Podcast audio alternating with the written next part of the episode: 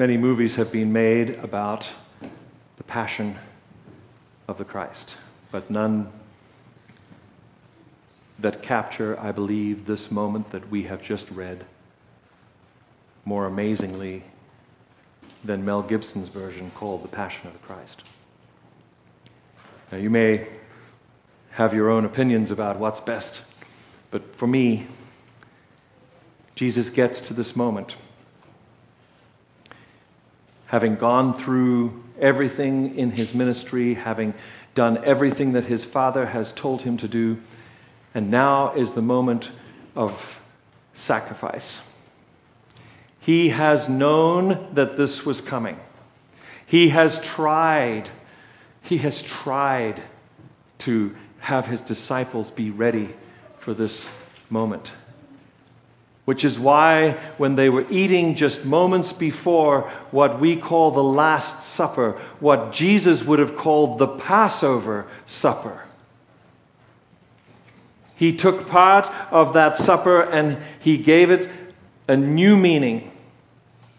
And he said the words that are on the front of this cloth that we have up front here Do this in remembrance of me. Remember when you eat this, when you drink this, the normal things that you do every day.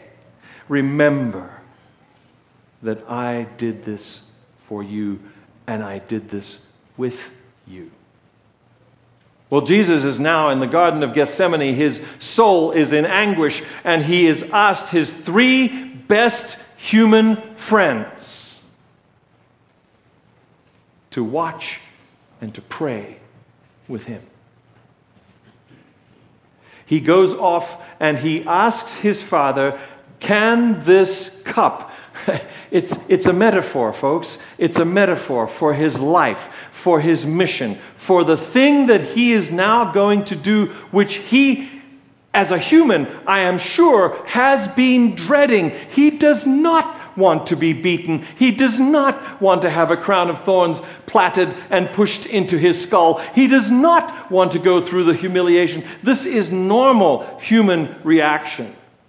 But he, as we have determined, is 100% God and 100% man. And so he's talking to his Father as he has done throughout his human mission here on earth. And he is saying, Can we do this another way? We are told that God, his Father, sends angels to minister to him. Otherwise, this weight would have killed him there and then. My eyes turn immediately to his three good friends who are in a food coma. Come on now. Just watch with me this little time. Jesus, Jesus has to ask them how many times? Do you remember? Twice, and then the third time, he says, It's too late. They're already coming for me. See? And they looked over there, and fear struck in their hearts because here came the temple guard to arrest Jesus in the Garden of Gethsemane, and his words came true at that moment, even for his three best friends.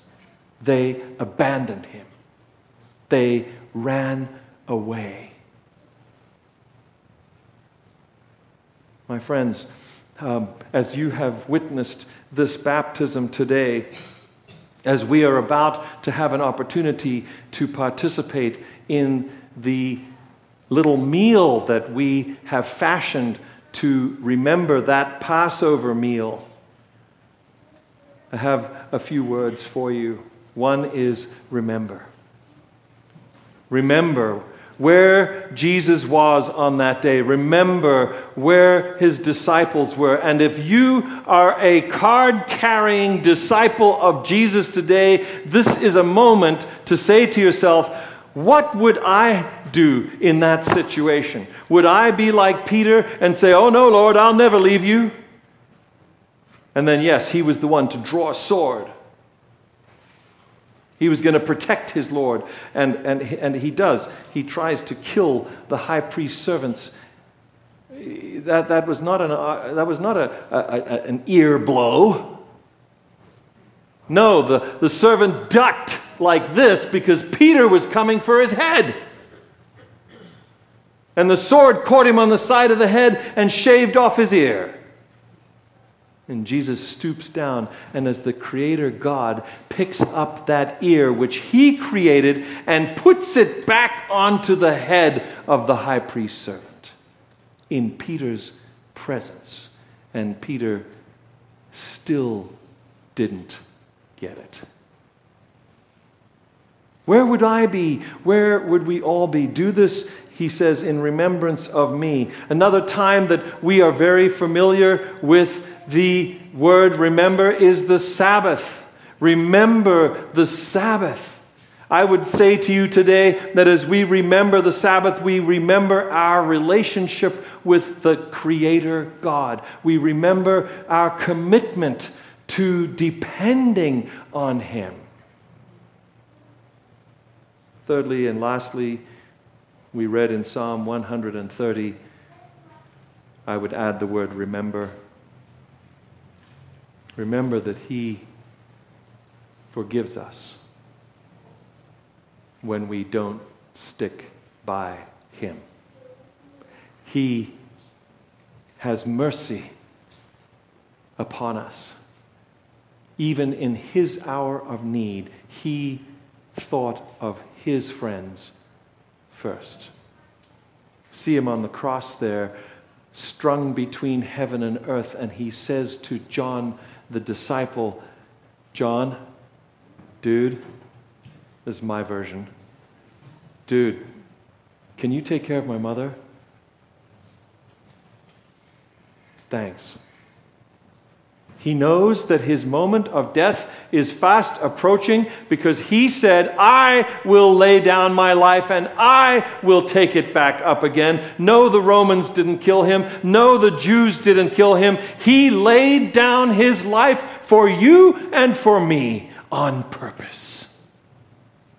When that centurion came with the hammer to break his legs, he was already dead centurion didn't believe. So he took his spear and stuck him in the side, just to be sure he wasn't faking. And Luke tells us blood and water flowed out because he was already dead. His heart sac had exploded under the pain and agony of his situation. My friends, he left it all there on the cross. But hallelujah.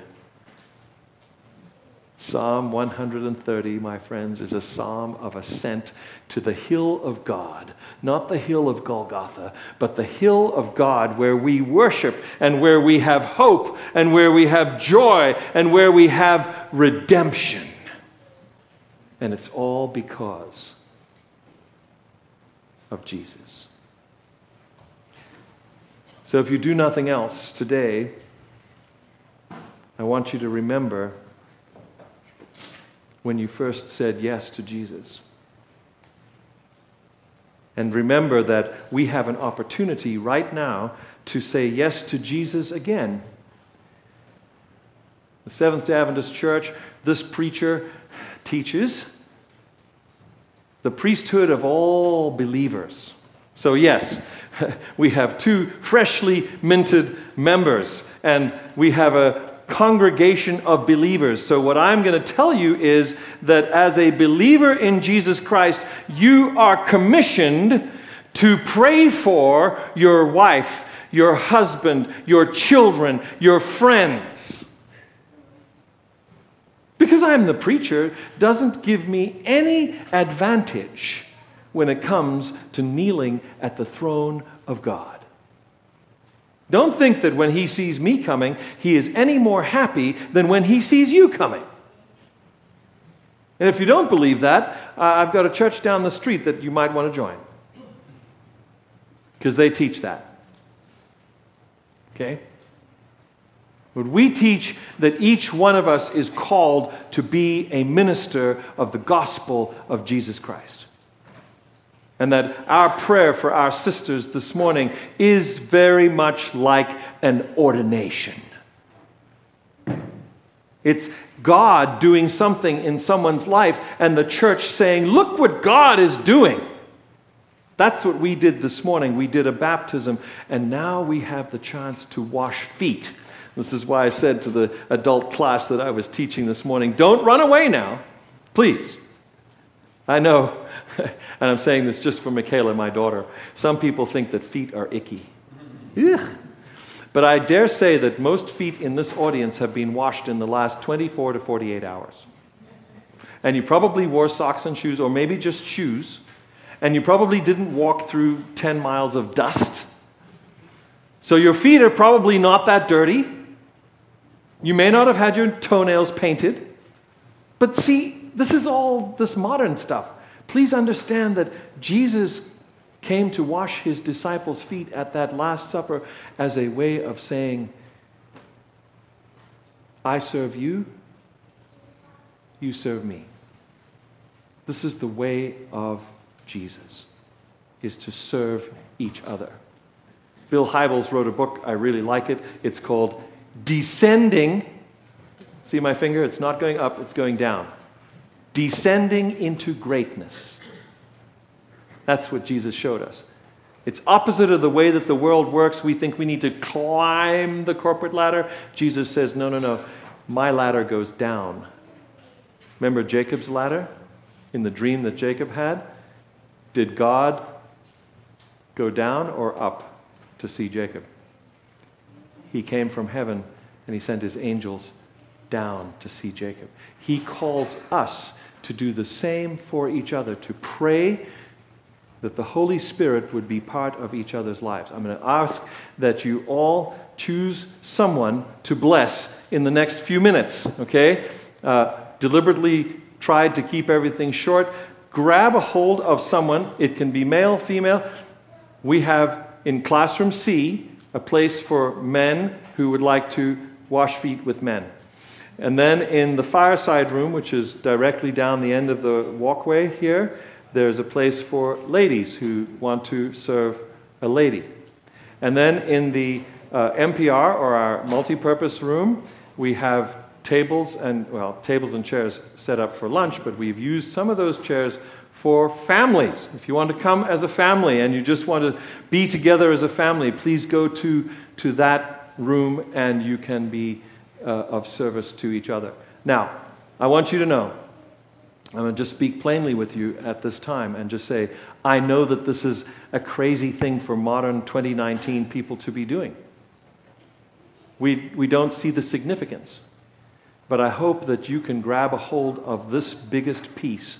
Number one, this is an opportunity for recommitment, just as much as getting baptized. People have come to me in the past and they've said, Pastor, I'd like to be rebaptized my simple question to them is Did you ever kick Jesus out of your life? And most of them have said, Oh, no, Pastor, I never did. Well, I said, You know what? There's a time, four or five times a year, when we have communion.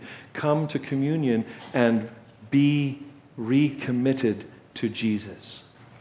Wash someone's feet and let them wash your feet and pray for you in the name and the power of Jesus Christ. That's the opportunity that I am offering you right now. I'm offering you the opportunity to minister to somebody else in the ceremony. This is a ceremony that we did. We baptized by immersion. Now we wash feet and we immerse our feet. And like Peter, maybe some of you are saying, but no, Pastor, I need to be baptized. I need to be totally. Well, Jesus said to Peter, No, no, I don't need to give you a bath. You've already had one.